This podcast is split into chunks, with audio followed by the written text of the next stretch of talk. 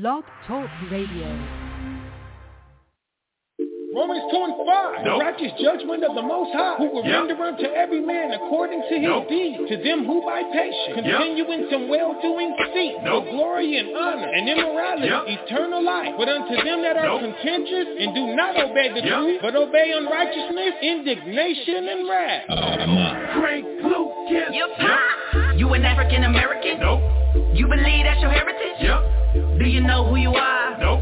King, queen, Yep. Nigga with back. Nope. Do you shine like a star? Yep. Think they gon' tell you? Nope. We gon' expose them. Yep. Yeah. They gon' take your life. Nope. So many secrets in the vault. Yep. Do this knowledge cost? Nope. Hop in the book to my. Yep. Do you follow these laws?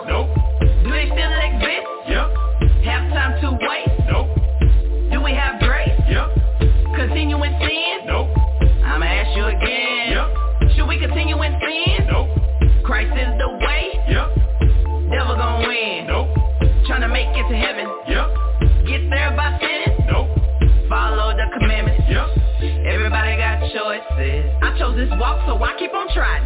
Everybody got choices. Choose the right path and nothing can stop us. Everybody got choices. Righteous life, devil don't like that, nah. Everybody got choices. Choose the right path to save your soul. Never going back. No, no, no. Forward to the kingdom.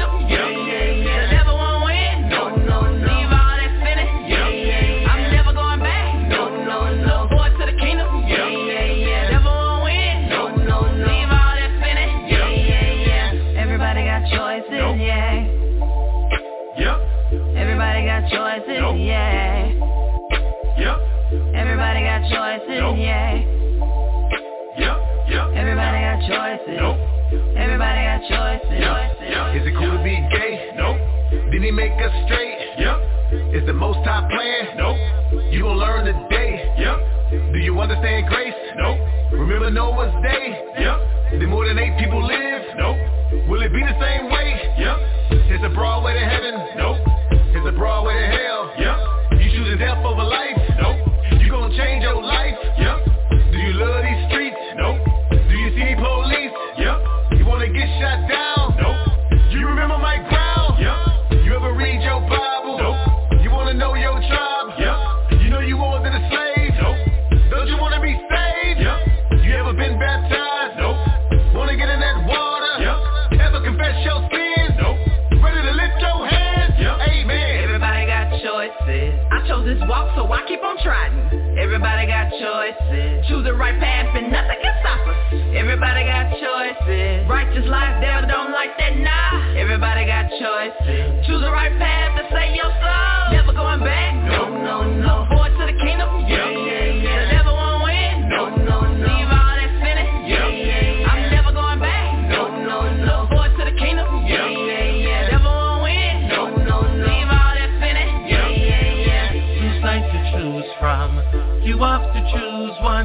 Who you gonna choose the or Satan to choose. Sides to choose from. You have to choose one. Who you gonna choose? Who you gonna choose? Should I live a simple life? Nope. Should I repent and be baptized? Yep. Will Amalek ever be nice? Nope.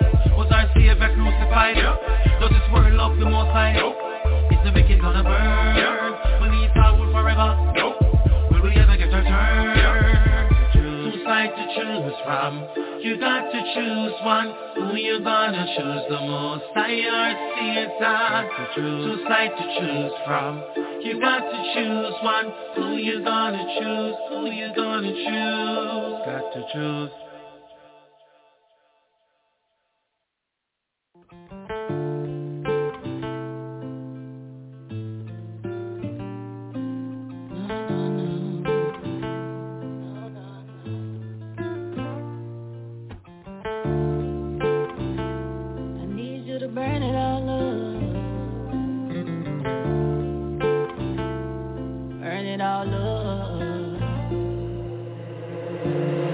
There was a time I thought I had it all together.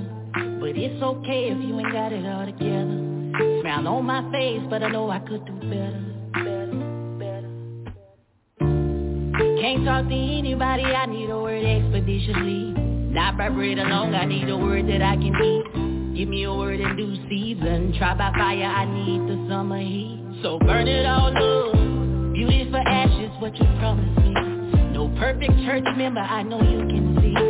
Nobody's fooling you, taking my heart up piece by piece. Please take it, it's my offering. You sure this what you want? I know you got everything. I promise ain't the one you want. Go get what's her name. All for your glory, you suppress the pain. That's why I choose mercy over grudges, forgiveness over being in my feelings. I'm tired of the hate, I ain't no killer. If it ain't your spirit, I don't want it anyway. If it ain't your spirit, please show me right away. I crave for the things they try to take away.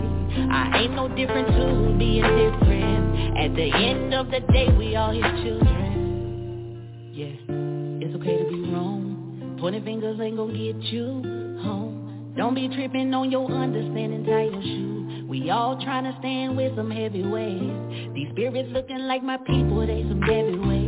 Speak before I think I be forgetting what I'm dealing with. Same people that killed the prophets, anointed one on the tree. If they did it to him, what they gon' do to me? So burn it all up. Beauty for ashes, what you promised me. No perfect church member, I know you can see. Nobody's fooling you, picking my heart up piece by piece. Please take it, it's my offering. You sure this what you want? I know you got everything. I promise ain't the one you want. Go get what's her name all for your glory, you suppress the pain. That's why I choose mercy over grudges, forgiveness over being in my feelings. I'm tired of the hate, I ain't no killer. If it ain't your spirit, I don't want it anyway. If it ain't your spirit, please show me right away. I crave for the things they try to take away. I ain't no different to being different. At the end of the day, we all his children time I thought I had it all together.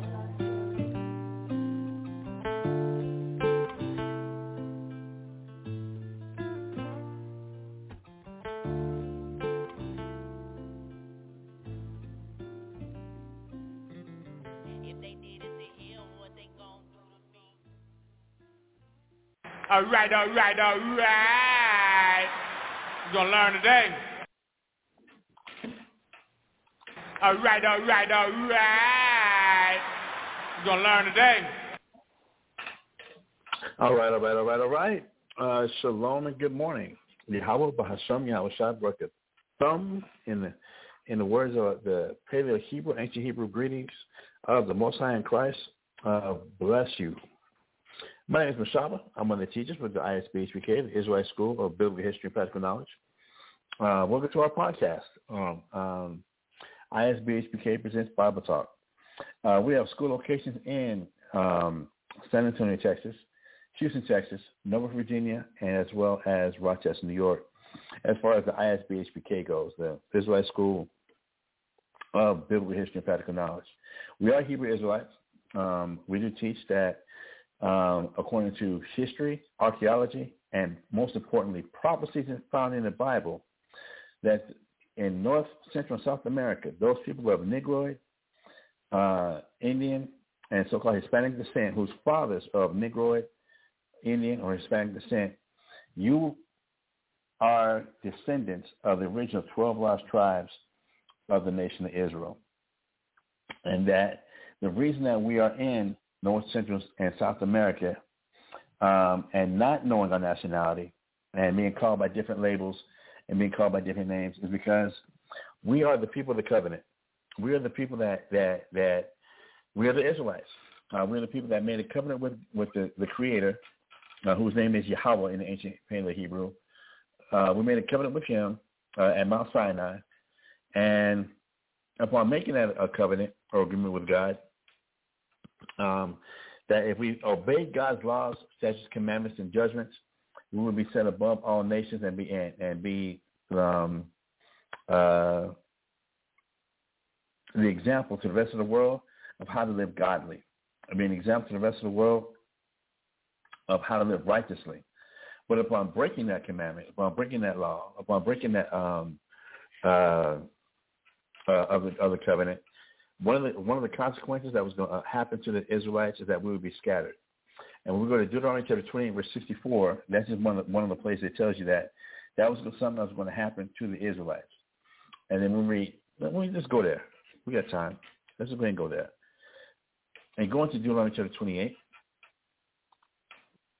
Let me pull it up here, y'all, on my computer here. Deuteronomy chapter 28. I want to read verse 1 first. As part of the covenant that was made with the Hebrew Israelites, the 12 tribes of the nation of Israel. Uh, verse 1 tells us uh, in Deut- Deuteronomy chapter 20, verse 1, And it shall come to pass, if thou shalt hearken diligently unto the voice of the Lord thy God, to observe and to do all his commandments, which I command thee this day, that, all, that the Lord thy God will set thee on high above all nations of the earth. And as, as a reminder, we know that when we read Deuteronomy chapter 1 and verse 1, that these, these are the words that the, uh, the Lord, that Moses spoke unto the children of Israel, um, to the nation of Israel. And when we just jump back one, one chapter from Deuteronomy chapter 28 to Deuteronomy chapter 27 and verse 1, it says, And Moses with the elders of Israel commanded the people, saying, Keep ye all the commandments which I command you this day. And it shall be on uh, and it shall be on the day when ye shall pass over Jordan unto the land which the Lord thy God giveth thee, that thou shalt set thee up great stones and and, and plaster them with plaster. So we understand and know that the Lord God, that this this is Moses speaking to the twelve tribes of the nation of Israel. And again, Deuteronomy chapter 20, verse 1, and it shall come to pass, if thou shalt hearken diligently unto the voice of the Lord thy God, to observe and to do all his commandments, which I command thee this day, that the Lord thy God will set thee on high above all nations of the earth. That that would have been one of the, the blessings coming to the nation of Israel upon our continued obedience to the laws, statutes, commandments that God gave, gave us from, from on high uh, and making a covenant with the nation of Israel. And all these blessings shall come on thee and overtake thee if thou shalt hearken unto the voice of the Lord thy God. Jumping down to verse uh, 15, it does read, it says, um, but, Deuteronomy chapter 20, verse 15, but it shall come to pass, if thou wilt not hearken unto the voice of the Lord thy God, to observe to do all his commandments and, and his statutes, which I, which I commanded today, that all these curses shall come upon thee and overtake thee. That there's going to be a certain amount of curses from verse verse 16 all the all the way through verse 68. There was going to be curses that was going to be levied upon the the Israelites for their disobedience um, and uh, disobedience to God's uh, laws, statutes, and commandments. There's going to be certain curses that, that that was going to be placed upon us as a consequence. So I, I quoted verse 64 already. And I'm going to jump down to that verse right now.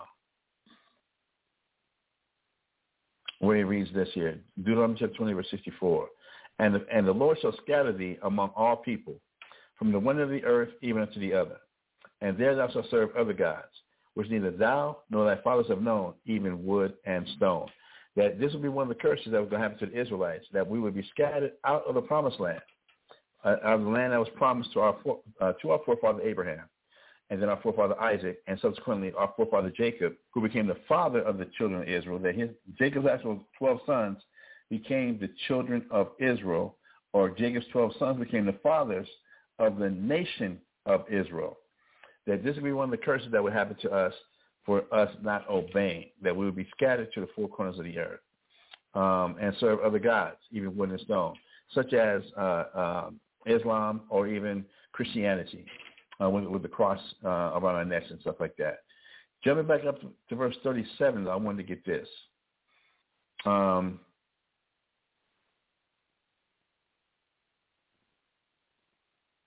verse 37, and thou shalt become an astonishment, a proverb and a byword among all nations, whither the Lord uh, shall lead thee.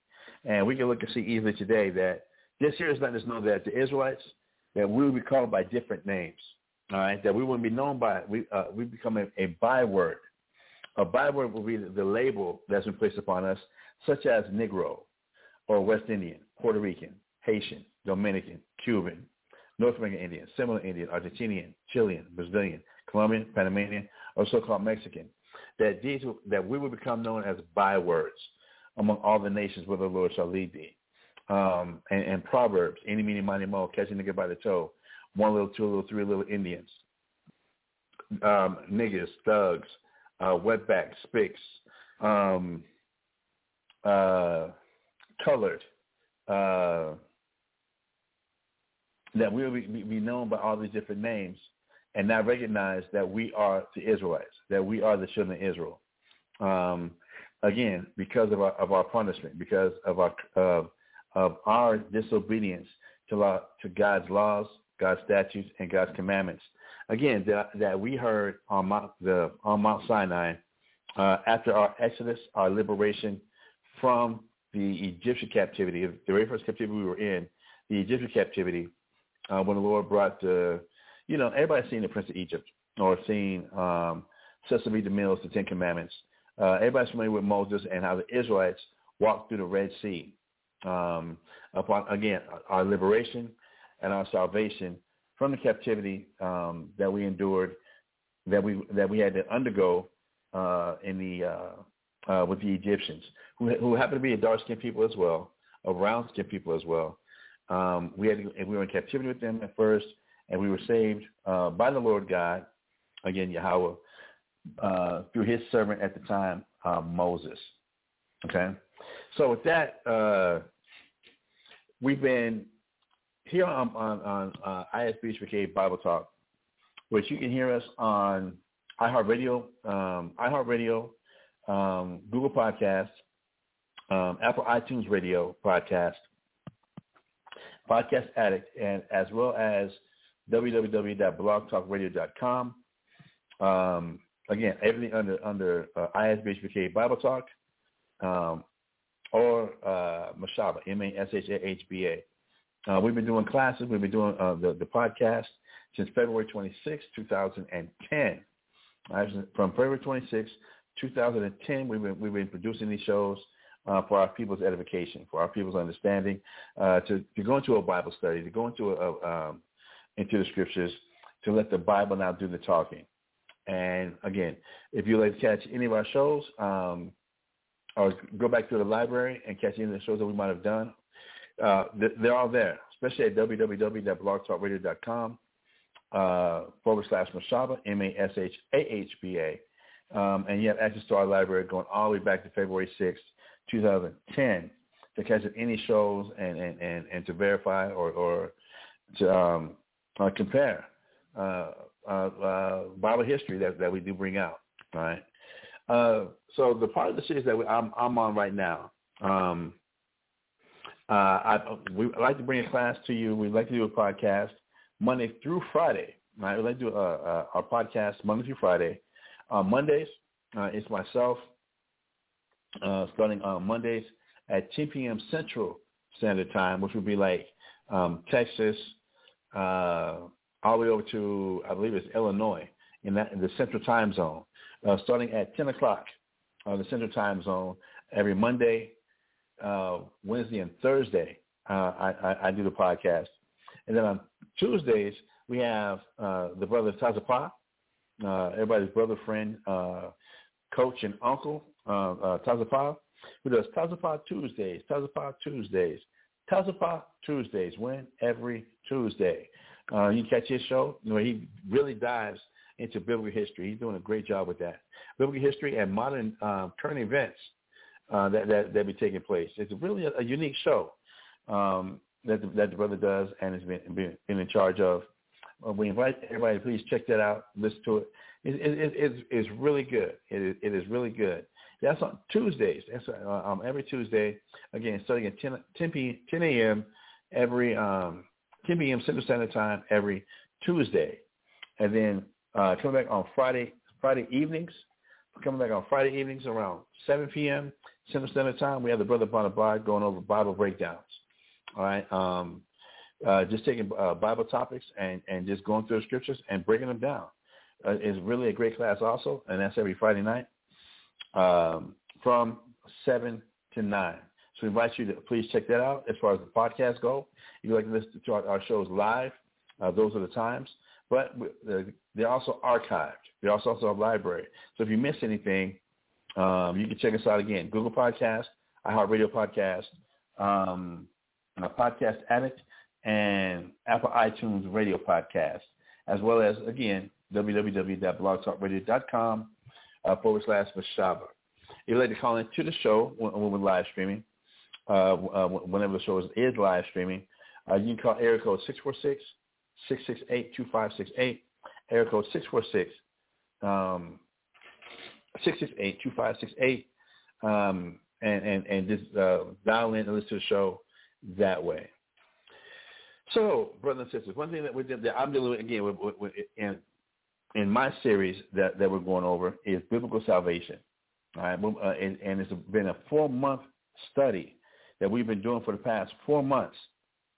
And if you missed any part of this, to get a thorough um, uh, study that, that, that, that we're that we're involved in, please, you're more, more welcome and, and, invited to please go back to um, any one of our, our platforms um, that the podcast uh, does air on, where you can catch the archives, you can catch the library, and go back and start from the very beginning. And it starts with biblical sal- salvation, and and just come forward from there. And you see that we've done a very in-depth investigation, a very in-depth study.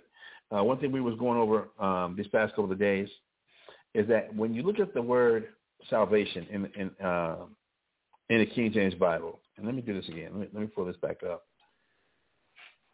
Yes, I do need another Bible app open.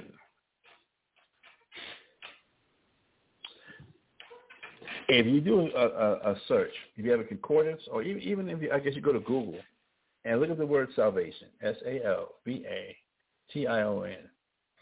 Um, in the King James Bible, the King James Bible included the Old Testament, New Testament, and the Apocrypha. Um, uh, those those works that were written in, uh, they were translated from, they were the Old Testament scriptures translated from the Greek. All right, Old Testament scriptures that were translated from the Greek as opposed to the Hebrew, um, which is called the Apocrypha. Uh, so if we take that in consideration from the Old Testament, New Testament, and uh, the part of the Bible, which is a part of the Bible called the Apocrypha, that looking up the word salvation, there's over 171 different verses that contain the word salvation. 171 different um, verses that have the word salvation in it. Now, if we take that consideration, just think about that for a minute. If we come from the modern day um, uh, understanding that religion, modern day religion, has given most people, or modern day theology has given most people, you're only going to deal pretty much with the New Testament. And if you're only going to deal with the New Testament, and let me pull that up. I do want the Bible, but I want the New Testament. Search. From 171 different verses between the Old Testament, New Testament, and the Apocrypha, if we're only going to look at salvation from the New Testament, like what most, most modern churches do teach, most modern theology does teach from, it's just New Testament. If we're going to do that, there's only 43 scriptures in the New Testament that have the word salvation. There's only 43 scriptures in the New Testament that have the word salvation. That's that means you're lacking that we will be lacking over 130 scriptures. 100 was that 127 scriptures that also contain that deal with the word salvation that now we don't have. That now we're not that we're not taking into, into consideration when this, the topic or the subject of salvation is being dealt with. So this is what led us again into this into our four long um, study into into biblical sal- salvation.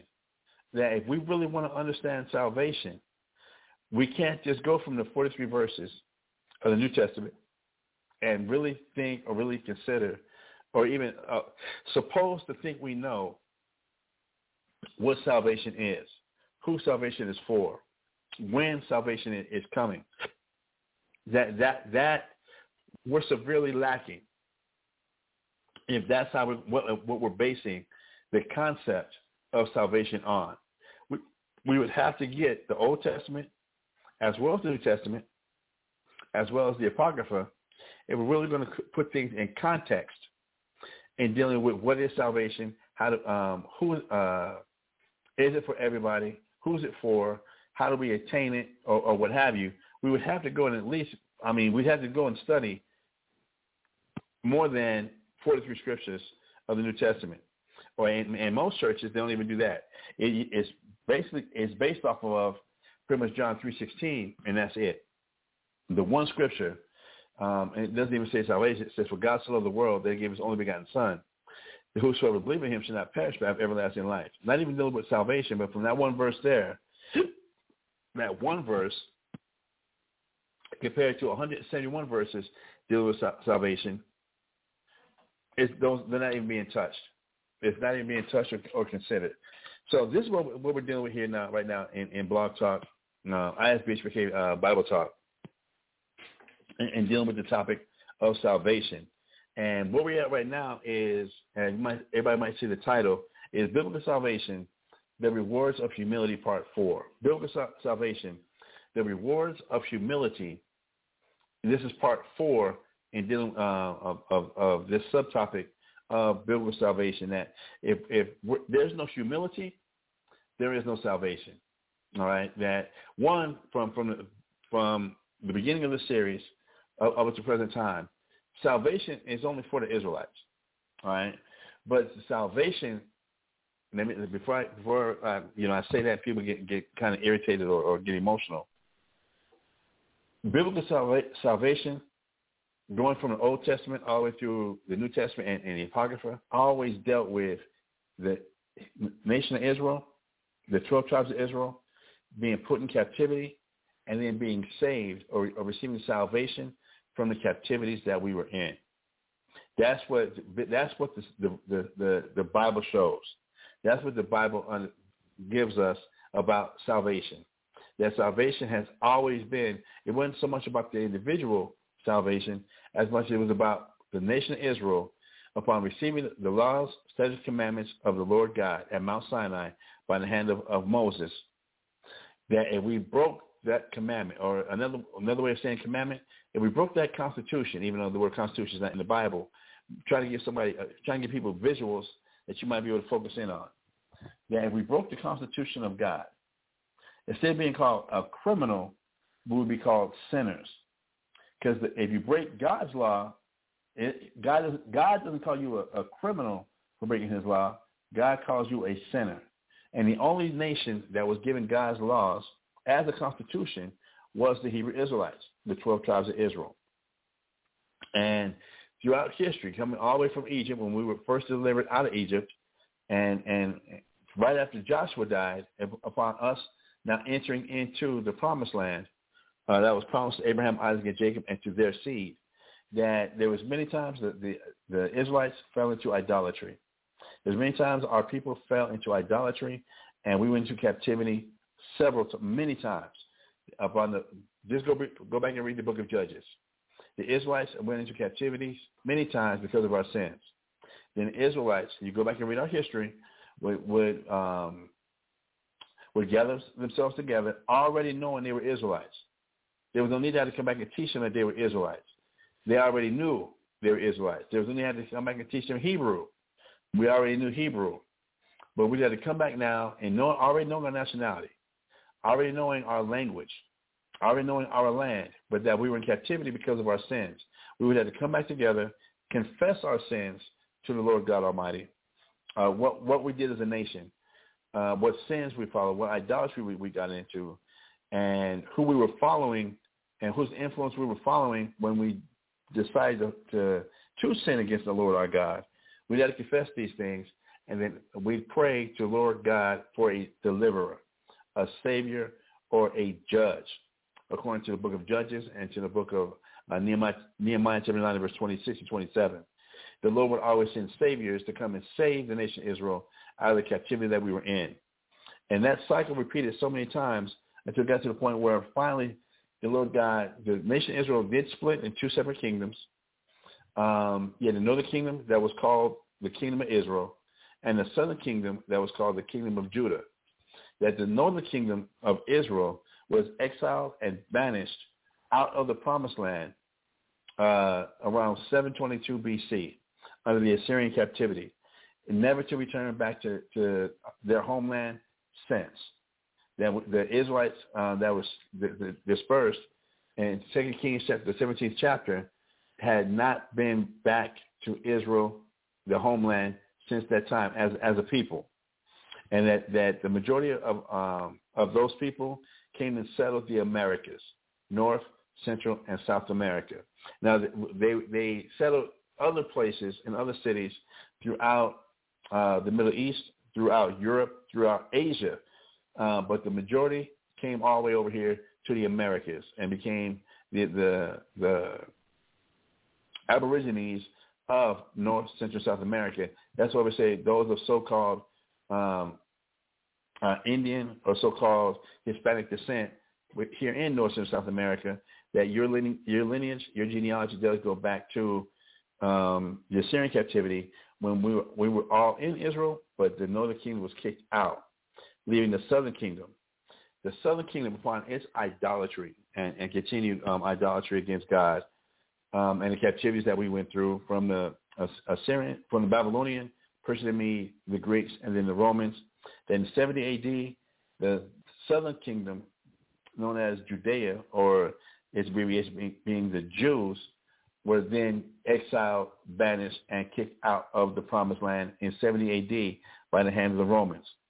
And then from there, that we, we, we were led captive into every nation uh, with, with, the, with the many Israelites at that particular time, fleeing down into Egypt and, and fleeing down into Africa, into the interiors of Africa, where we set up and established many nations and empires and kingdoms, such as Timbuktu, um, Ghana, uh, and, and, other uh, other various various uh, uh places that we established. And then 1,500 years later, in keeping with the prophecies given in the Bible as, as the punishments to the Israelites, we were gathered together by, by the native um, uh, Africans or Hamites and the Arabs uh, dwelling in the land at that time. And that thus began the um, transatlantic slave trade uh, and bringing the Southern Kingdom now uh, on the slave ships here to the Americas.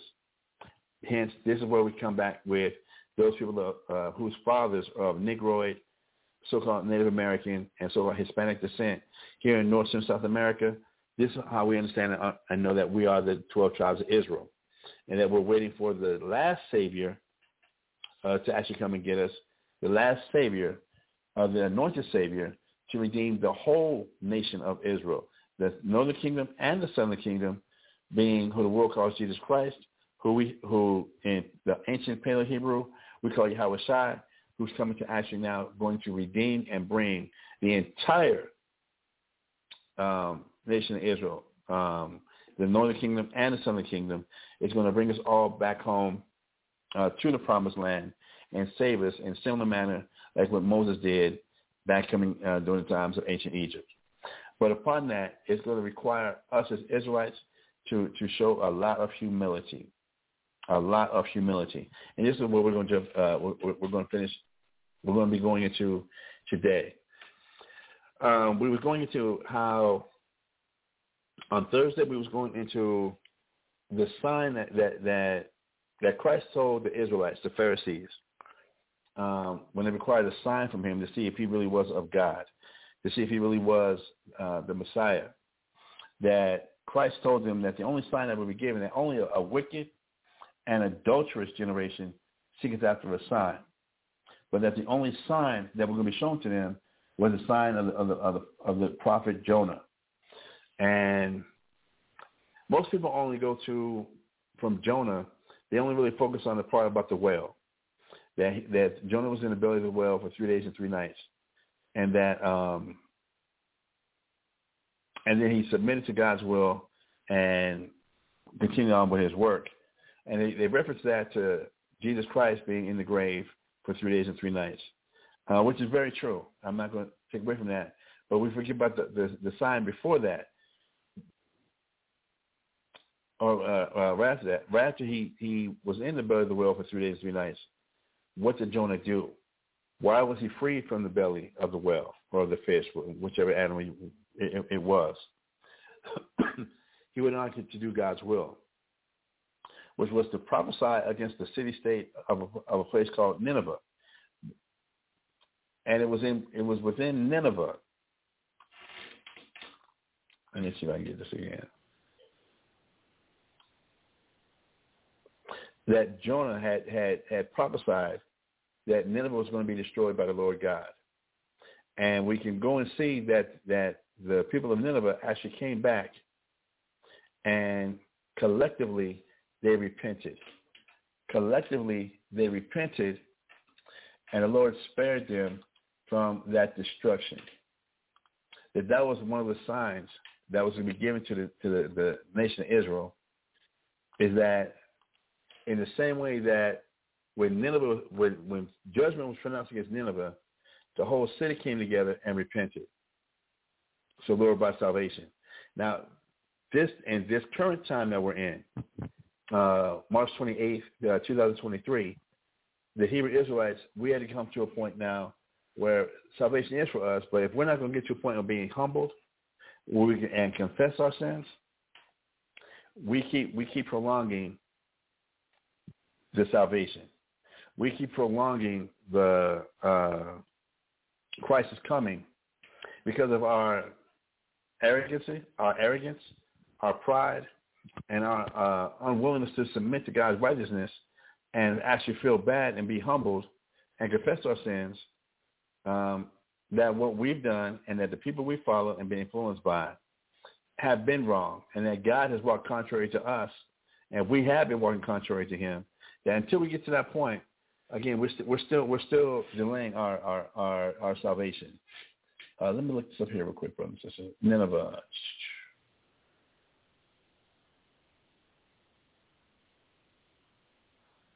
That's going to take too long. Where's the Smith Bible Dictionary? Right, Nineveh being the capital of uh, the capital of, of the ancient kingdom and empire of Assyria. All right, so uh, Jonah went and prophesied uh, shortly before the um, Assyrian captivity.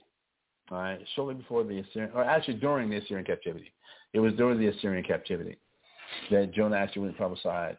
And we see that the Ninevites, the, people of Nineveh, the Assyrians, they actually humbled themselves and repented. So we covered all that on Thursday, brothers and sisters. We covered all that on Thursday. Uh, now we're going to move on. I want to give some more examples now about when we go into the scriptures, we can see where when certain sentences and certain judgments was, was um, called upon not only um, uh, uh, peoples and nations and cities and tongues, but even individuals. And that's going to lead us to 1 Kings chapter 21 and verse 1. Right? It's going to lead us to 1 Kings chapter 21 and verse 1. Uh, and it reads, And it came to pass after, after these things that Naboth, the Jezreelite, had a vineyard which was in Jezreel, hard by the palace of Ahab, king of Samaria. So where we're at in history right now, um, in, from the what we're reading in 1 Kings chapter 21, uh, that this is before the northern kingdom of Israel was, was taken in, in, into captivity into the uh, Assyrian Empire. All right, it's before this time.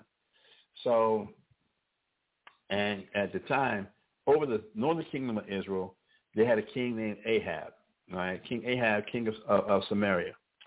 And in the palace of Ahab, the, which was in Samaria, right next to the palace, the, the, the grounds of the palace, there was a man by the name of uh, Naboth who had a, a, a vineyard that was right next to the, uh, uh, the palace of King Ahab. Uh, reading on now with verse 2. And Ahab spake unto Naboth, saying, Give me Give me thy vineyard, that I may have it for a garden of herbs, because it is near unto my house. And I will give thee for it a better vineyard than it. Or, if it seemeth good unto thee, I will give thee the worst of it in money. So Ahab is like, I, I want your vineyard. And look, uh, and it, I want it because I, I want to plant herbs in your vineyard, and I'll go ahead and trade you give me this vineyard um, because it's, it's, right here, right next to, to, to, to, the palace, and I'll give you even better vineyard. Or if not, I'll even give you money. I'll buy it from you. All right. Uh, First Kings chapter 21 verse 3. And Naboth said to uh, Ahab, the Lord forbid it me that I should give the inheritance of my fathers unto thee. And that was one thing when you go back and, and, and look at uh, Hebrew Israelite history, uh, um, that the land was very important. No different than today. Real estate today and real estate back then was very important. But we didn't buy and sell real estate um, in, in, Israel. It was very important that we that that the the land that was given uh, to the Israelites and to the, the elders that came into the land and the divisions of the land to the different tribes. It was very important that those uh, lands remained within the family. You know, as much as people today talk about generational wealth, having something to be able to pass down as generational wealth, well, that, this was a law that God had commanded the children of Israel, that for the land that was given to, to the Israelites, um, and to each tribe, they was given country within the land. And then within the country, uh, uh, each house within within that tribe was given a land that was never to pass from them. That was to, to stay within the family forever. The, there's a scripture in Proverbs says, "Do not re- remove the ancient landmark." So when Naboth made this, this uh, had told this to uh, Ahab, he wasn't lying that it, that we did not just up and sell or buy and trade land like that. No, it was very specific that this land, the land of our forefathers, that this was my land. Not not just think of America. This land is my land. This land is this land is your land. This land is my land, and we're gonna take it and we're gonna um, put people on uh, reservations. We're gonna remove them from from their ancestral lands, remove them from their land, and we're gonna go ahead and and put up a, a hotel. We're gonna put up a parking lot. We're gonna put up a uh, um, a, a convenience store just because. That's something that that's not what we did in ancient Israel. That was not part of the law of the, or the Constitution that the Lord God had given the Israelites. Your land was your land. That even if you wind up um, uh, having to like get a loan where you use your land as collateral, your land was returned to you after seven years at the year of Jubilee.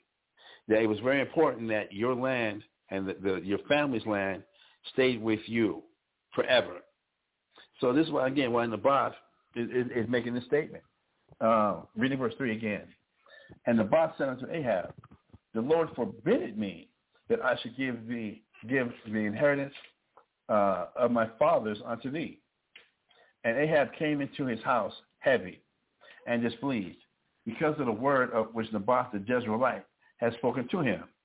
For he had said, I will not give thee the inheritance of my fathers and he laid him down upon his bed and turned away his face and would eat no bread. So Ahab, like a little brat, right? A little brat. I, I wanted to use another word that started with a B, another five five letter word that started with a B, uh, ends with an H. But going to go there. He was a brat, right? That that he sat on broken arm because he couldn't get what he wanted. He was upset and could not get what he wanted. So he, he's throwing this this, this, this temper tantrum. He's throwing this fit. All right, so First Kings chapter 21, verse 5. But Jezebel, his wife, came to him and said, and said to him, Why is thy spirit so sad that thou eatest no bread? Really? You to really take it to this level? What, what's going on that you ain't even to eat? Verse, verse uh, 6. And he said unto her, Because I spake unto Naboth the Jezreelite, and said unto him, Give me thy vineyard for money, or else, if it please thee, I will give thee another vineyard for, for it. And he answered, I will not give thee my vineyard. Verse 7, And Jezebel his wife said unto him, Dost thou not govern the kingdom of Israel? Arise and eat, and eat bread, and let thine heart be merry. I will give thee the vineyard of Naboth the Jezreelite. Uh-oh. Dun, dun, dun, dun. Verse 8. So she wrote letters in Ahab's name and sealed them with his seal and sent the letters unto the elders and to the nobles that were in his city dwelling with Naboth. Verse 9. And she wrote in the letters saying, proclaim a fast and set Naboth on high among the people and set two men, sons of Belial, before him to bear witness against him, saying, Thou didst blaspheme God and the king and then carry him out and stone him that he may die.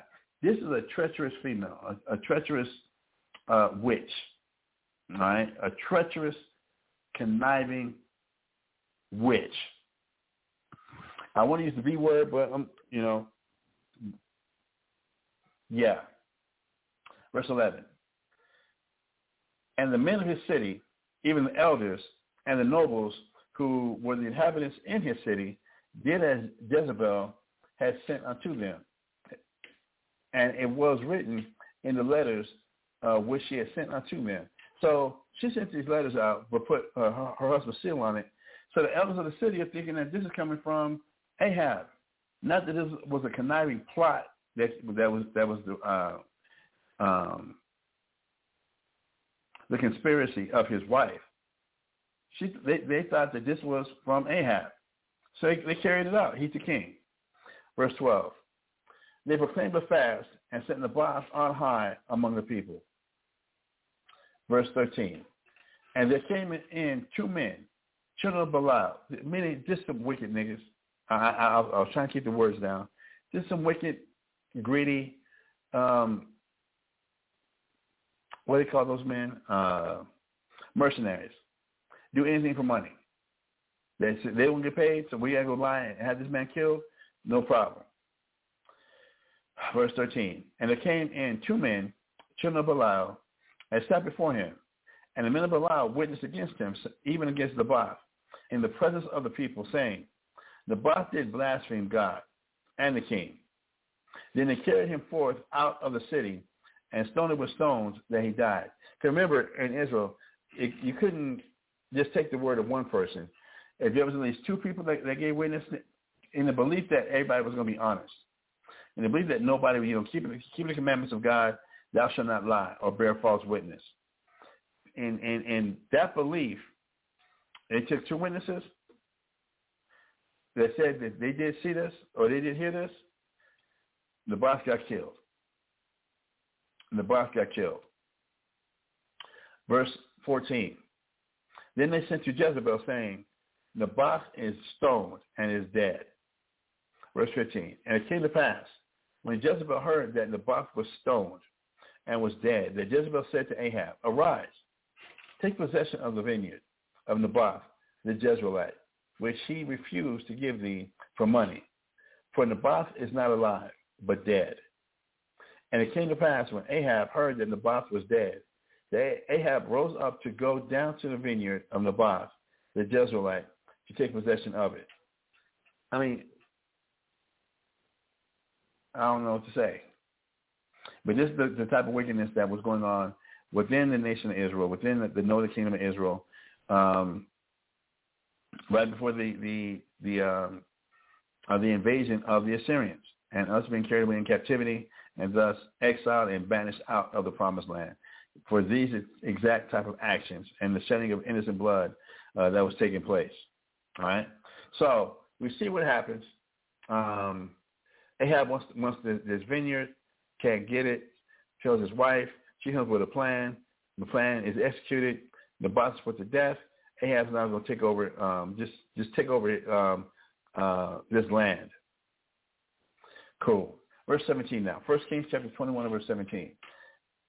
And, and, and let me be the first one to say that Hebrew Israelites, as much as we, we like to try and come across, and, and the Most High did say that if we kept his commandments, he would set us on high above all nations, that we, the Hebrew Israelites are the chosen people of God, the peculiar treasure of God. But it's been really, it's been evident that the Hebrew Israelites are idolatry and are whoredom against God and not want to observe any of his laws, statutes, or commandments. And the Hebrew Israelites, our history, we have been a very savage people. We have been a very savage people against our own people that the, the royal law to love the Lord thy God with all the heart and all thy soul, and to love thy neighbor as thyself, has not been practiced among Hebrew Israelites going all the way back to Egypt. Going all the way back to Egypt. So I'm I'm not one of those first persons who just holds this this this um,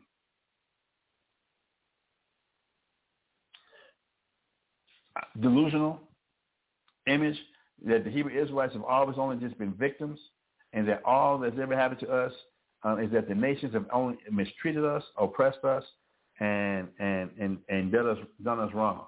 No, there's a reason for everything. Every the, cause and effect. Because the Hebrew Israelites, the twelve tribes of, of the nation Israel, we have not been keeping God's laws. God, uh, He told us too many times, these bad things will happen to you. These curses will happen to y'all because of our idolatry. And then because we don't want to take accountability for our idolatry and for the things we do going against God, we can, we constantly want to go and establish our own righteousness. That yeah, we're still in captivity, we're still being oppressed and, and still being subject to what we're being subject to, because we we ha- it hasn't sunk in yet. We're not the victims. We are not the victims. All right, cool. Um, so verse 17, 1 Kings chapter 21 and verse 17. And the word of the Lord came to Elijah the Tishbite, saying, Arise, go down to meet Ahab, king of Israel, which is in Samaria. Behold, he is in the vineyard of Naboth, whither he has come uh, gone down to possess it. And thou shalt speak unto him, saying, Thus saith the Lord, Hast thou killed and, uh, and also taken possession? You, you, one, one thing when, when we do our studies, just, just like in this question right here in verse um, verse 19, I, I know I'm, I'm I'm sarcastic by nature, but to me this seems like a very sarcastic question that God asked. Just like God asked um, asked uh, uh, Adam in the beginning in, in the garden, who um, who told you you was naked? First of all, he said, "Where art thou?" and, and called out to Adam. Then said, "Who told you, who told you that that was naked?" That God be knowing the answer. He be already knowing the answer, but he gives us the opportunity. Are we going to be take accountability for what we've done? Obviously, the only reason Ahab could be in this brand new acquired land is that he took it.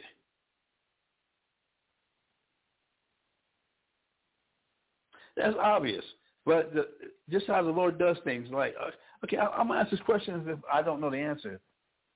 You know how sometimes a parent will ask a, a parent knows what happened. A parent will get that, that phone call, because uh, I'm, I'm dealing this with, with my, my younger children right now. We'll get that phone call from the school that, that a, a class was missed or, or uh, uh, one of my children was, was, was, was tardy to class. And, you know, you, you know parents uh, do when they, when they see their kids at the, after school and everything, like, hey, so how, how was school today? And every kid says, fine. And you just trying to, you know, you already got the phone call. Let, or hopefully it's not an email uh, or the notification that, that something went awry in, in school that day. And you, you, you, you, you state the question like, hey, so anything, anything special happened today? Anything you need to talk to me about?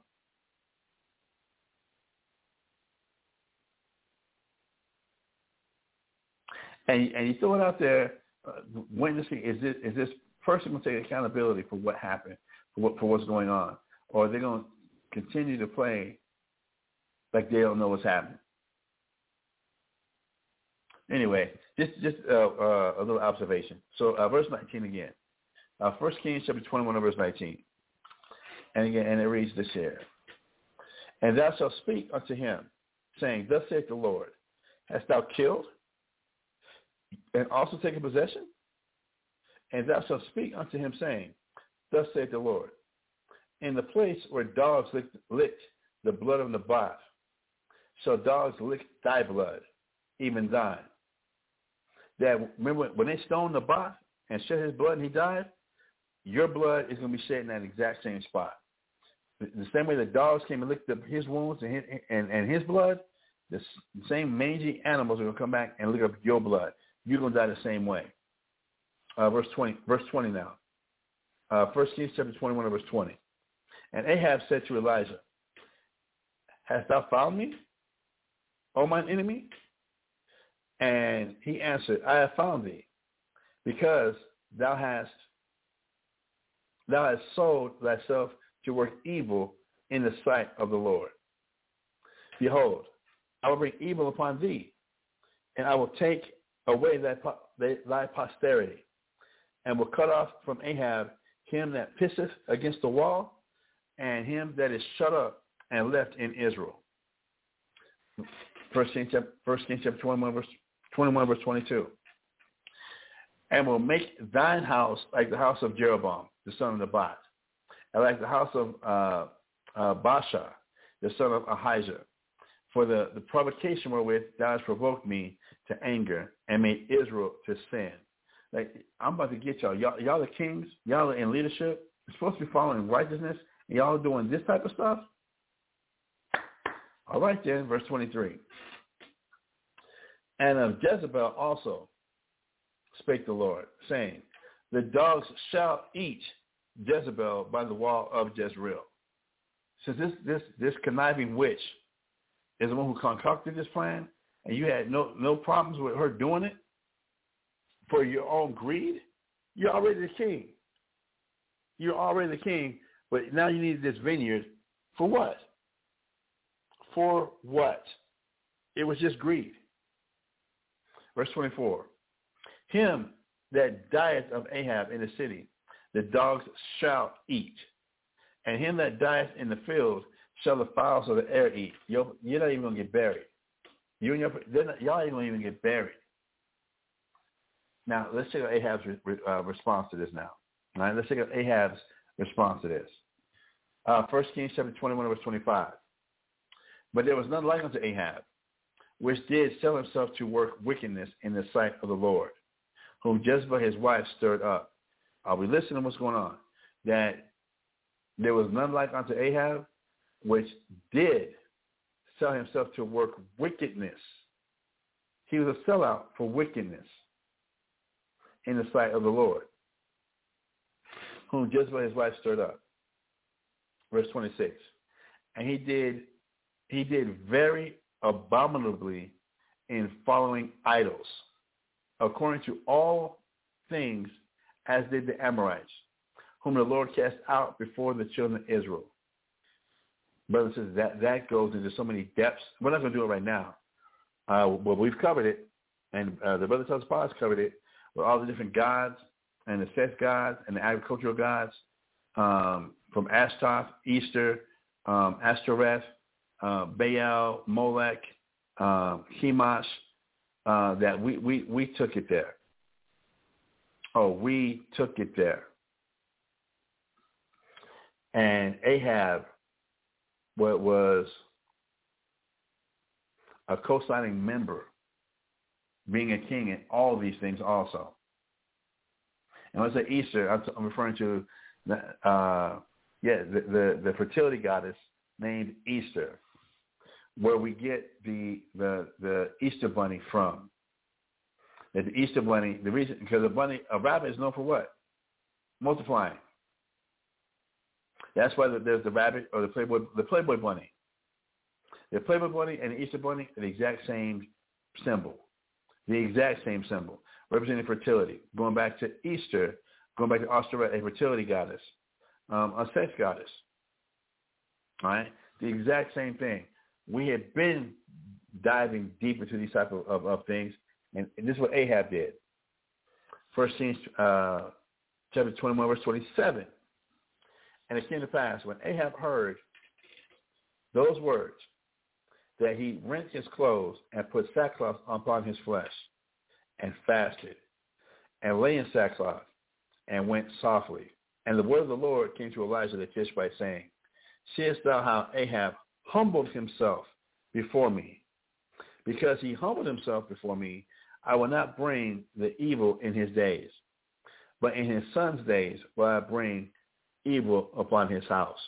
I just want to get that because as we was going over on Thursday about how Israelites, uh, going back into um, uh, um, Esther, um, uh, Judith, and how through many other times and examples uh, when Israelites was facing uh, complete devastation and adversity, we would humble ourselves.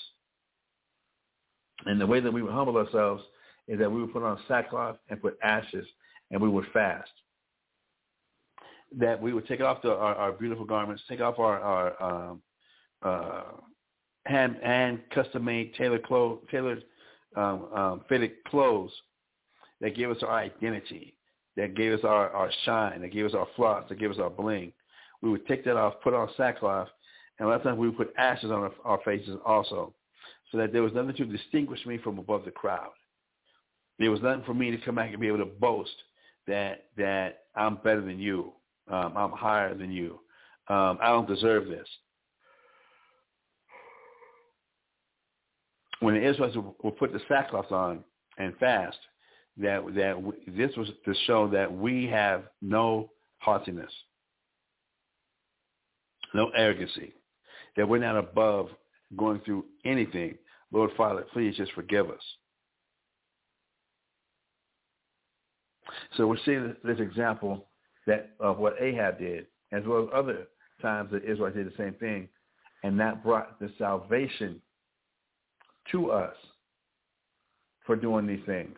Not passing the buck, not deferring, not deflecting, but taking accountability and taking to accountability what we did,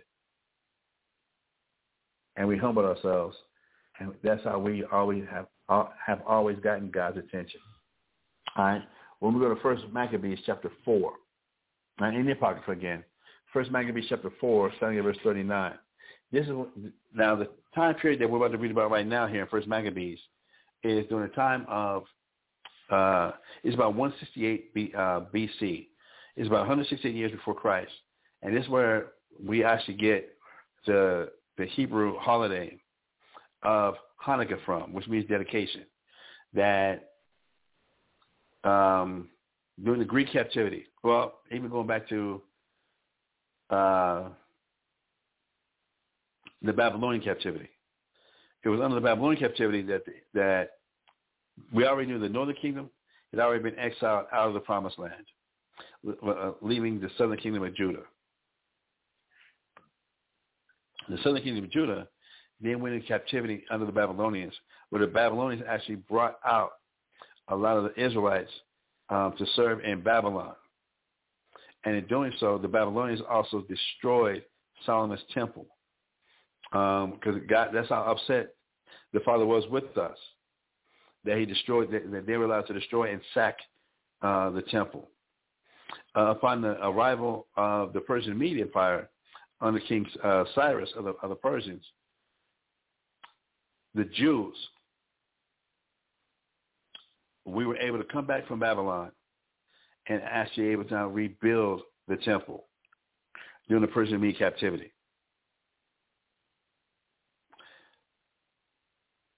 and that's where you read uh, in in the Bible. We get the books of, um, particularly uh, Ezra, uh, Nehemiah, and the um, first, second Esdras in the Apocrypha uh, of the temple being rebuilt. But then the Greeks under uh, rose up, and then under Alexander, and then eventually under Antiochus, uh, came into the Promised Lands and destroyed the temple again. Um, again, the Lord allowed this to happen because of our idolatry. So now, yeah, there was a family that, that rose up. The family's name was Maccabees, or uh, uh, or Modin. Uh, it was it was five brothers and a father that about seeing the the idolatry and the assimilation that many Israelites were were were uh, loyal to during the time of the Greeks and get, had given themselves, being Israelites, would give themselves completely over to the Greek culture and the Greek way of life, where we stopped circumcising ourselves. Um, we even uh, volunteered into the, the Greek army um, and really became Grecians, got really immersed and assimilated uh, into the Grecian culture that and defiled the, the temple. As came and defiled the temple, actually sacrificing swine's flesh and all types of abominations and doing all types of wicked things in the temple, um, then he got this family so so heated that they decided they, they fought the, the Greeks and actually came back in and, and will rededicate the temple, where we get the, the high holiday of Han- well, the, the holiday of Hanukkah from that people might be familiar with. So when in First Maccabees chapter four verse thirty nine, and here's another example of, of, of how Israelites, we would put sackcloth upon ourselves in ashes and, and, and fast in order to humble ourselves. So First Maccabees chapter 4, verse 39. They rent their clothes and made great lamentation and cast ashes upon their heads. First Maccabees chapter 4, verse 40. And fell down flat to the ground upon their faces and blew an alarm with the trumpet and cried toward heaven. Look at what, what, what we're doing as Israelites to get God's attention. A fast, lamentation, um, uh, sackcloth, putting ashes uh, upon our heads to show that we're not worth anything, that we really are not worth anything, and now praying to God. All right, verse 44. Then was the congregation gathered together that they might be ready for battle, and that they might uh, pray and ask mercy and compassion. I hope, I hope we're kind of catching on to what, what's going on here. A fast, um, a confession, putting on a sackcloth, and, and, and uh, putting ourselves on the ground that we're dirt, that we are nothing, and trying to get God's attention and ask for God's mercy and ask for God's compassion. Verse 45. Now Jerusalem lay void as a wilderness. There was none of her children that went in or out. The sanctuary also was trodden down, and aliens kept the stronghold, meaning foreigners were in the city of Jerusalem at this particular time that we're reading about. And the heathen had their habitation in that place. So at this time, the Israelites was barely there in Jerusalem. Um, and joy was taken away from Jacob. And the pipe with the harp ceased. there wasn't no rejoicing. There was no no no uh, uh, bling bling. It, that was done. Verse 46. Wherefore the Israelites assembled themselves together and came to uh, Maspha over against Jerusalem. For in Maspha was the place where they prayed aforetime in Israel. Then they fasted that day and put on sackcloth and cast ashes upon their heads and rent their clothes and laid open the book of the law wherein the heathen had sought to paint the likeness of their images. Just like if you, um, uh, like a lot of your modern Bibles, you see a white Jesus, a white God, a white angels, a white Jacob, a white Adam. Um, that all the people of the Bible are white. Uh, look at the, the the the the painting of the Last Supper. It's all white people. That was done by the heathen. That the original people of the Bible, the original people of the Israelites, were definitely brown-skinned people uh, there's no way Moses would have passed for an Egyptian unless we were dark-skinned people. All right? So this custom of, of the heathen always trying to put themselves within the scriptures, literally, painting pictures of themselves in the scriptures, defiling and defaming the, the Bible, our history records, as if they have always been a part of the nation of Israel. Like now they're the Christians. Like now they're the ones actually following and fearing God. Stop. No. No right? Verse uh, 48. And laid open, uh, First Maccabees chapter 3, verse 48. And laid open the book of the law, wherein the heathen had sought to paint the likeness of their images. They brought also the priest garments, and the first fruits, and the tithes. And the Nazarites they stirred up, who had, who had accomplished their, their days. Then, then cried they with a loud voice toward heaven, saying, What shall we do with these? And whither shall we carry them away? For, for thy sanctuary is trodden down and profaned, and thy priests are in heaviness and brought low. And lo, the heathen are assembled together against us to destroy us. What things they, they imagine against us, thou knowest. How shall we be able to stand against them, except thou, O Lord, O God, be our help? Then sounded they with trumpets and cried with a loud voice. And after this, Judas ordained captains over the people, even captains over thousands and uh, over hundreds and over fifties and over and over tens. But as for such as were building houses, or had betrothed wives, or were uh, planting vineyards, or were fearful, those he commanded that they should return every man to his own house according to the law. And that's true. In the law, in the laws that were given to us, uh, when it was time to go to war, if if somebody just got married, got a brand new wife, you want to go to war because your mind's going to be on your wife, and it wasn't going to be on uh, the battle. Or if somebody got a brand new vineyard and, and just planted and not dedicated it yet, cool. Go ahead and dedicate it. Go home. Go ahead and dedicate it because your mind ain't gonna be on on what it takes to please God. You're gonna be thinking about what you might lose, what you're not gonna be able to to enjoy. The law says get rid of them. It says, or those, or those, or who were fearful. And it says, the, the scripture says, do not take a coward to war, lest, lest that fear spread throughout the whole camp, uh, throughout the whole army of Israel. So they here they're keeping the law. Those he commanded that they should return, every man to his own house according to the law. Verse 57.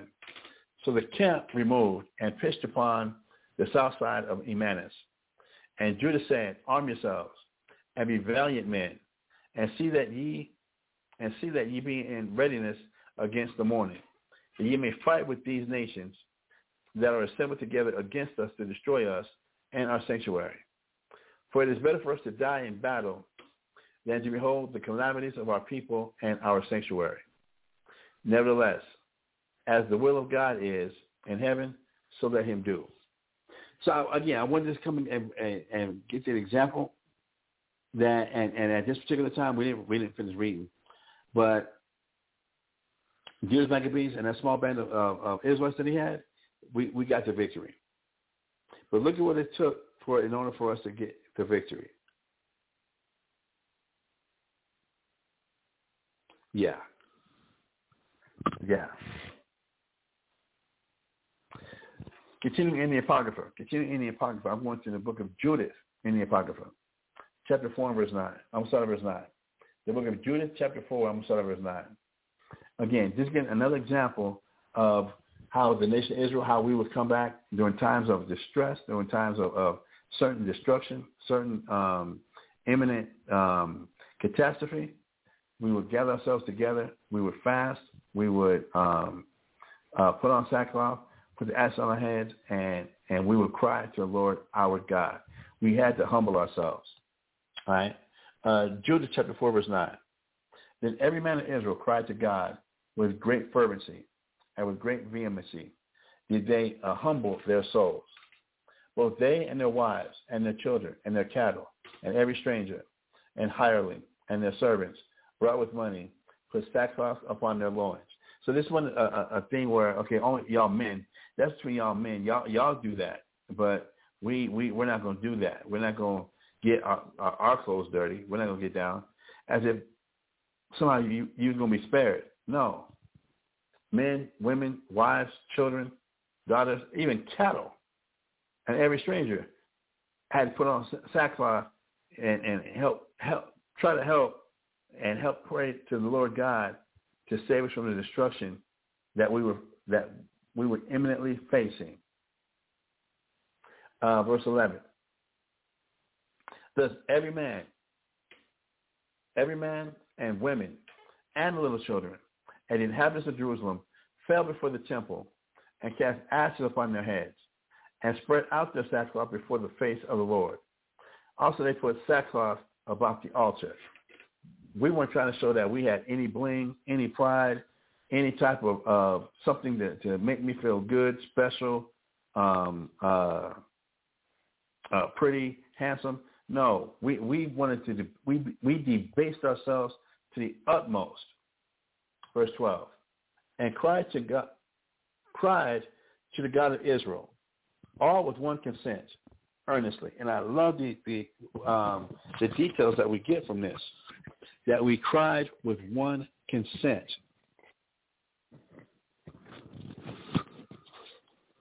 a lot of a lot of camps, we were making trying to make issues and beefs about who who's to follow who and and is this right or that right? Should we do this or, or do that? But the one thing that that we don't push for in our unity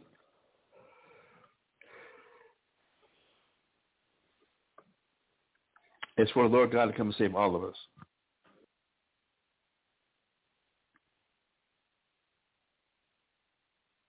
We're still very divisive and very arrogant. Unlike what we see our foreparents do here during the time of Judith. Verse 12 again. Judith chapter 4, verse 12. And cried to the God of Israel, all with one consent, earnestly, that he would not give their children for a prey, and their wives for a spoil, and the cities of their inheritance to destruction, and the sanctuary to profanation, and reproach, and for the nations to rejoice at. Verse 13, so God heard their prayers and looked upon their afflictions. For the people fasted many days in all Judea and Jerusalem before the sanctuary of the Lord God Almighty. Ain't that beautiful, y'all? I'm sorry, y'all. You know what I got to do? I got to put this on Facebook.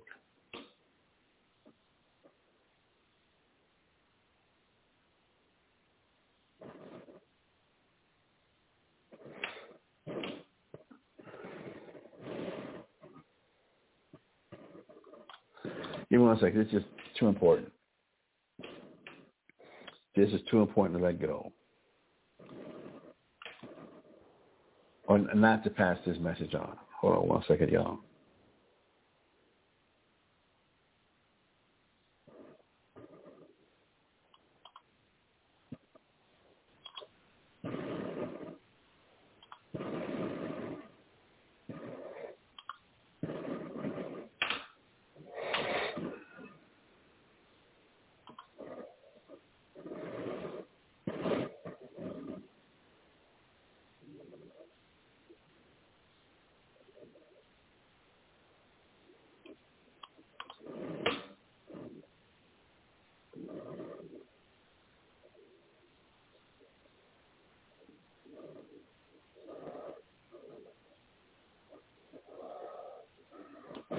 One second, y'all. One second, one second, one second. What was I thinking about? Oh, one second, y'all. Need to take a little music intermission just for a second. Just for a second. Studio.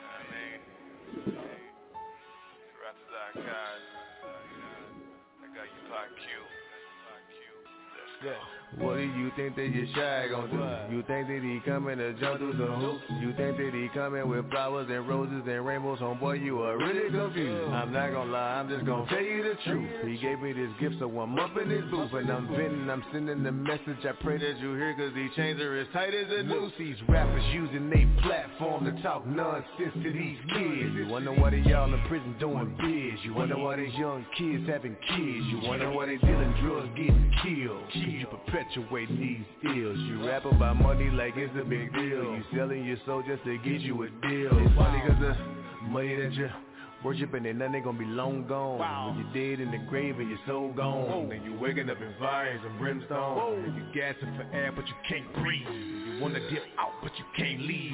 It's the type of heat that you ain't seen. Not at Only one thing that you gonna need is ventilation. Dance just a little bit. Dance just a little bit. Dance just a little bit. Dance just a little bit. Dance just a little bit. Gon' dance just a little bit. Dance just a little bit. Ventilation. What we gotta prove already rich. You can ride a Benz, we got spaceships, big man. Make the main more imminent. Navigating sky five for the non-conforming. Put on a performance, lights, camera, action. Look at the hysteria. Dress up the set, now we up in Syria. Thinking we crazy. All right, all right, all right, all right, all right, all right. Uh, all right, all right, all right. You're going to learn today. All right, cool. So uh, back now, uh, reading on in Judith chapter 4 and verse 14. Judith chapter 4 verse 14. And it says, And jo- jo- Joachim, the high priest, and all the priests that stood before the Lord, and they which ministered unto the Lord, had their loins girt with sackcloth, and offered the daily burnt offerings with their vows and free gifts of the people, and had ashes on their on their mitres, and cried unto the Lord with all their power, that he would look upon all the house of Israel graciously. And again, I love this. Uh, um, it, the scripture tells in Romans chapter 15, verse 4, things written the four time for our learning, that we as we've really come across it in it with this arrogancy. Now, true enough, I know the scripture says that the righteous are bold as a lion. I'm not, I'm, I'm not, I'm not trying to disannul that, that right there. But that boldness ain't talking about being arrogant. That boldness is, is, is supposed to be that, for example, if we take low, if we be humble, if we go ahead and, and, and not make it about us, but we debase ourselves, that we should be have a, a, a confidence that this is right in the eyes of the Father. That that should give us a boldness in the Father. Yeah, I'm, I have no problem. Go ahead and taking this, taking uh, being humiliated to this depth, because God says those that abase themselves shall shall be exalted. He says in Proverbs, he says, um, humility humility comes before honor.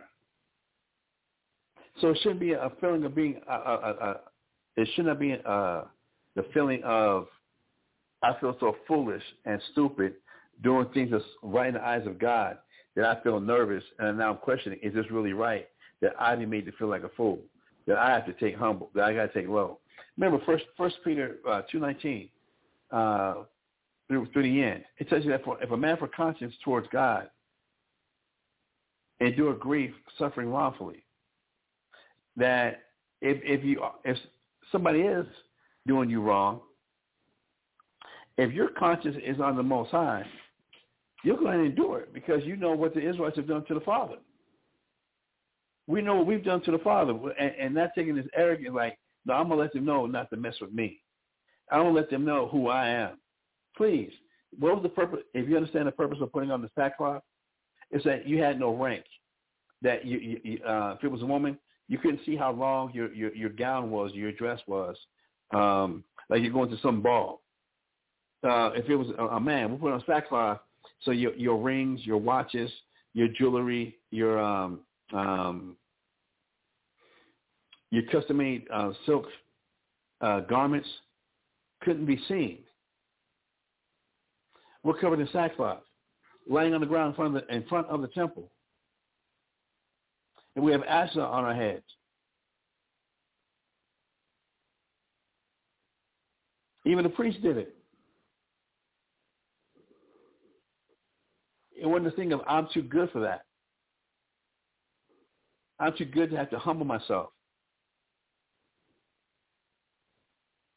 I'm a king. I'm a queen. I'm royalty. I'm not going to do something like that. We, we, we, no. This is the exact thing that our foreparents did. This is the exact thing we did in order to get salvation during times of sincere trouble. All right. Um,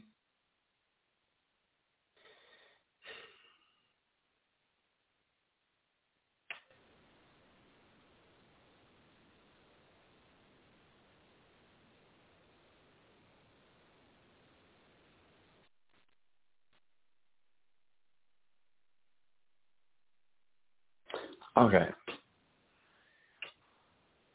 We have a, we, we, uh,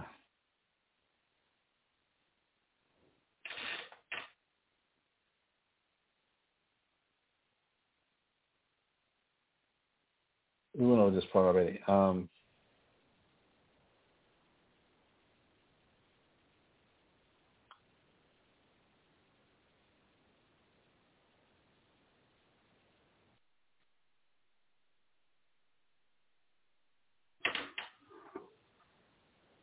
we just read Brother Sister and Judith how even the priests in their priest in their their, their priestly garments they were also supposed to be always supposed to be worn during the time of service.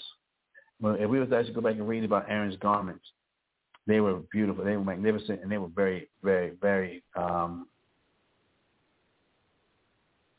magnificent. Is, is the word I got to use for when when the Israelites, the Levites, the chief high priests would would put the garments on, that there was a special anointing oil. Uh, there was there was two oils that was made. One was to cleanse, um, like like like we had to, first of all before the the priest uh, could could step into their office, they had to take out the clothes that they were wearing and they had to bathe themselves. And then upon bathing themselves, they had to put the, the special cleansing oil upon themselves, literally to cleanse themselves. Um, if you will, today like, like an astringent or um, uh, almost like like a sanitizer. They would have to uh, bathe in water and put the sanitizer on, and then put on uh, the holy priest garments, and then put on the holy anointing oil that can only be, be worn at that particular time, and that those garments can only be worn inside of the temple. They can be worn outside of the temple um, at, at, or any such time that for it to be known and understood that when you put these on, that you know that you're coming to do the service of God. And that these garments were not to leave the temple. That that when they finished their service, they would have uh, come back out, wash again, uh, uh, put the, the special priest garments away, and then they can put back on their regular clothes. All right. We just read in Judith that now even the priests, uh, the mitris or the, the, the turbans that the Israelites wore, that the Israelite priests wore, that the, the priests, in trying to get the most of attention, they weren't even above um,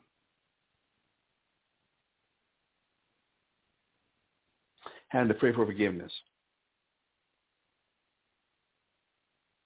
Had to confess and pray for forgiveness. They weren't above that. To where even when they had on their, their priestly garments, they they they they, they partook, partook in the fasting. They partook in uh, putting on the sackcloth and even putting ashes upon their mitris. I mean, that's the ultimate sign of of of, of taking low. And and we see and, and know that the Lord, when the Israelites take on this mentality and one consent, the Lord comes back and restores us. Right? The Lord comes back and destroys and, and, and restores us. But we have the example of a lot of preachers and pastors today, and a lot of people attending the congregations of preachers and pastors today. They have this mentality that no, my preacher's not supposed to to, to have to take low. That he's supposed to be driving the the the Range Rovers, the the the, the jets, the um,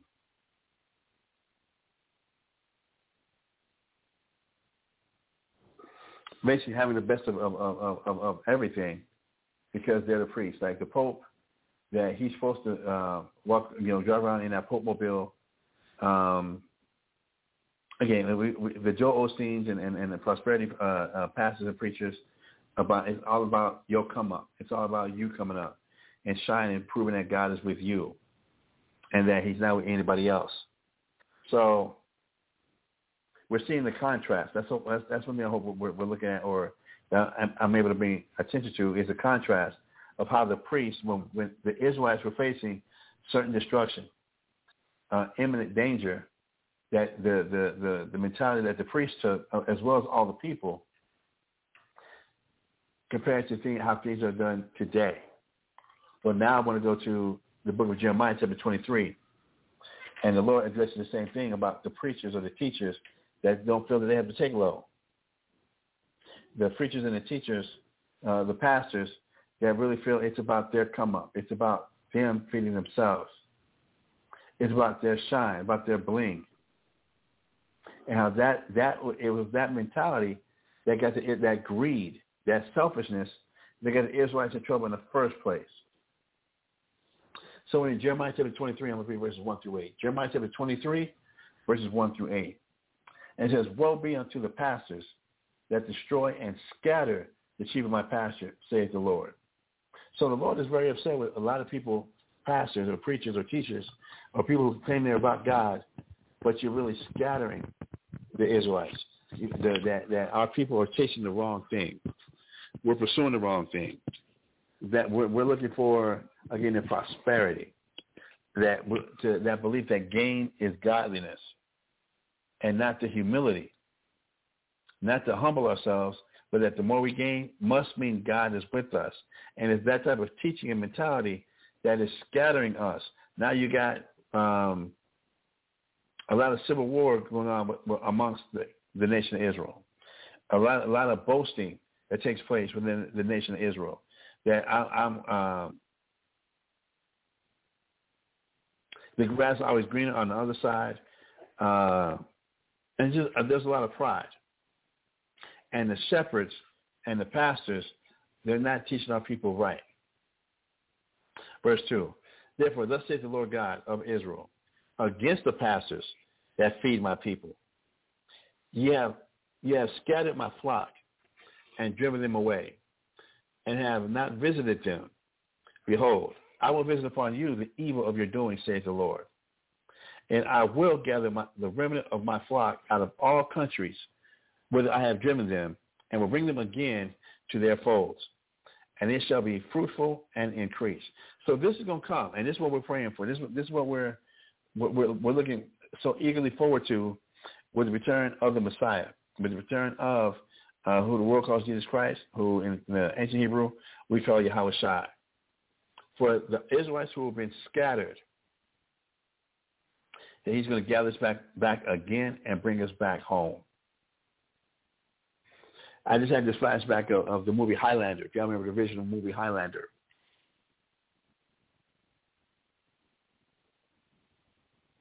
That it was about the the chosen one coming and we're going back home. I, I, I don't know what that just flashed in my head, but damn. Verse uh, verse three, and I will gather the remnant of my flock out of all countries, which whither I have driven them, and will bring them again to their folds, and they shall be fruitful and increase.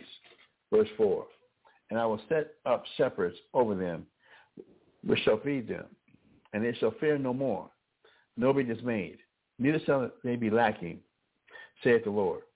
Verse 5. Behold, the days come, saith the Lord, that I will raise unto David a righteous branch. Now, we all know who this righteous branch is. Hopefully we know.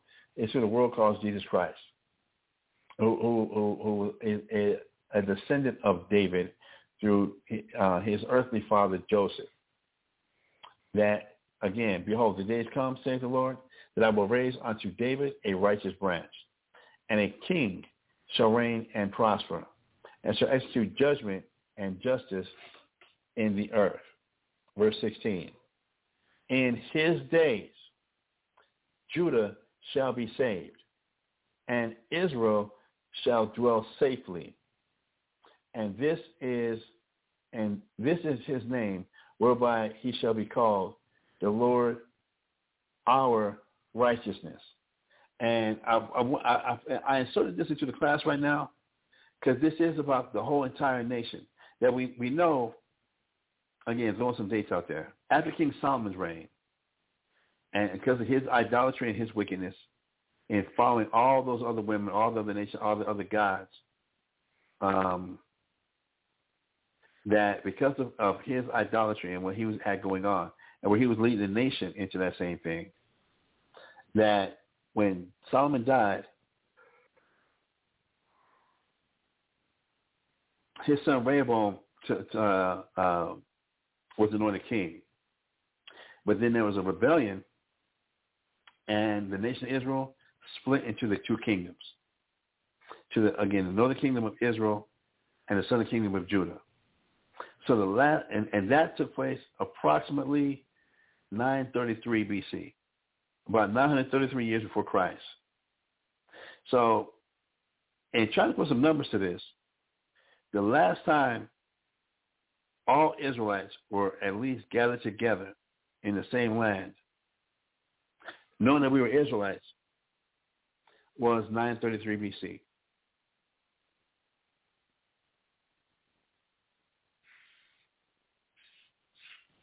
At the split of the kingdom. I take that back. I take that back. That's when the kingdom first split. Forgive me. I gave the wrong. I gave the wrong information. 933 BC is when the king, the nation of Israel split into the two, two kingdoms. The southern kingdom of Judah and another kingdom of Israel. That was approximately 933 years before Christ. It was in 722 BC that the northern kingdom was exiled and banished out of the promised land. That's the last time our nation was together as one. In in its entirety. That was the last time. It was around 722 BC during during the Assyrian Empire. 722 years before Christ. So here we have a prophecy in, in, in Jeremiah chapter 23, verse 16, which says, in his days, talk about of that righteous branch that God's going to bring. In his days, Judah shall be saved, and Israel shall dwell safely.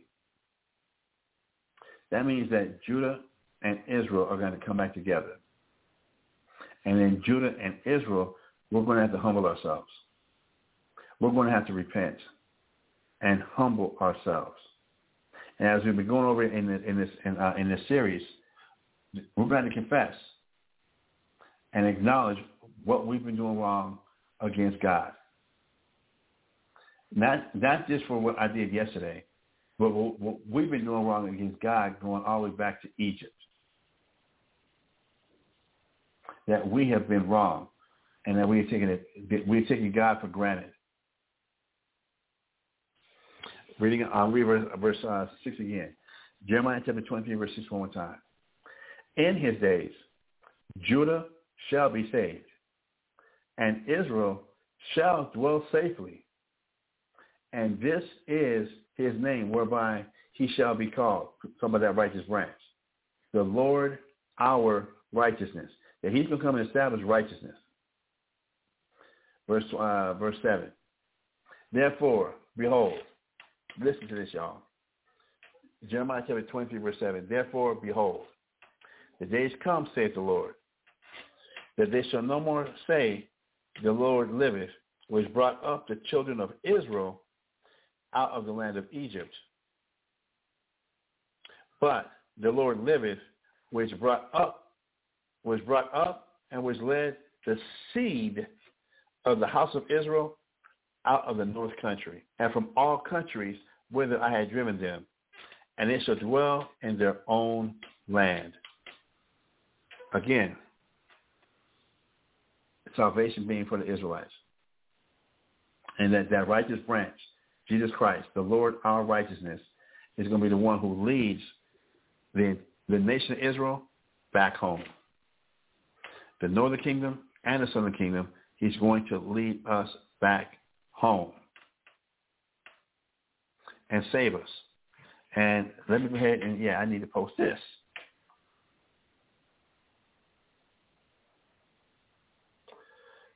Copy. And I see the time, brothers and sisters. Um, I'm, I'm, I'm aware. I'm aware. Uh, Facebook. And yeah, I, I don't read nothing on Facebook. I, y'all might hear me in the background uh, talking about I'm on, on Facebook. I post on Facebook. I don't read any posts. I don't, uh, and I'll, I'll share memories. Uh, that's what, but I don't really read nobody else's posts or messages, whatever. That's not, not that's not what I do.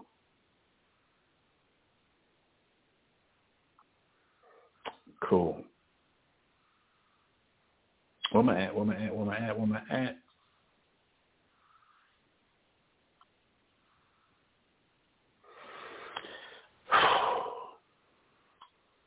Cool. So, uh, keeping out on that on that same mindset, I, I might want to save this. I might want to save this. You know, I'm going to. I'm going to. I'm going to. Let me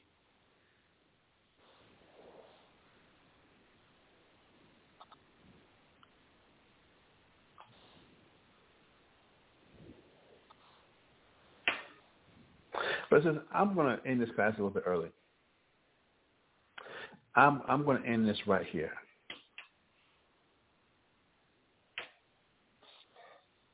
Because I want to come back. I know tomorrow's supposed to be talked about Tuesdays. Uh, coming back coming back tomorrow.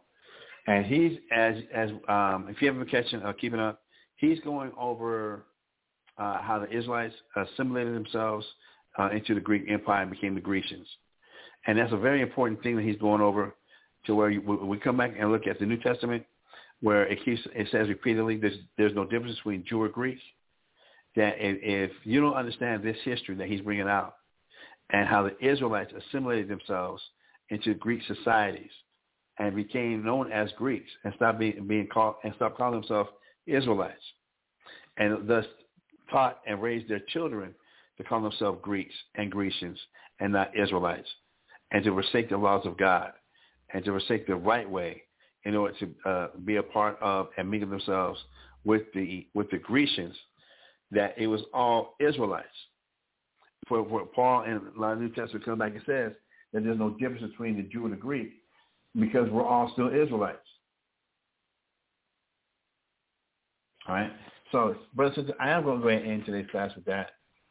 Um, I would like to thank everybody who did call in, um, or, or you maybe came in through the computer, or you might to listen to this uh, on the um, um, uh, our libraries at uh, Google Podcast, iHeartRadio Podcast, um, Apple iTunes Podcast, or www.blogtalkradio.com forward slash Mashahba, M-A-S-H-A-H-B-A.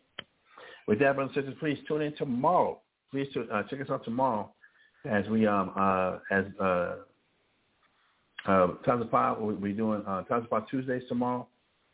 Uh, and then uh, also uh, don't forget to check out any of our YouTube channels. Uh, tonight, ISBHPK, uh, San, now ISBHPK San Antonio, they should have class, but they might not have class because of the preparation for the Passover. But but uh, just uh, tune in and, and, see.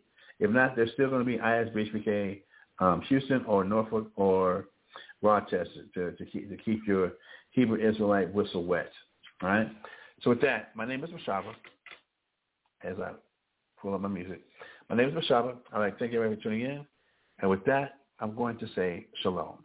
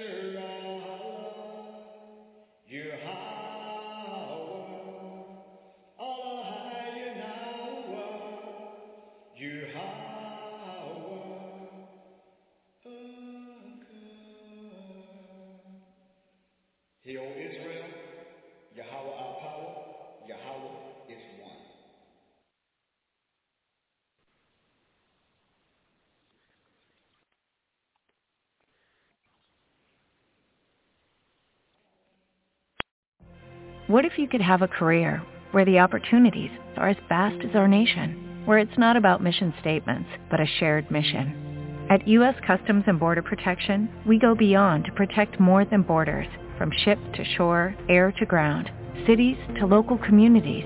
CBP agents and officers are keeping people safe. Join U.S. Customs and Border Protection and go beyond for something far greater than yourself. Learn more at cbp.gov/careers.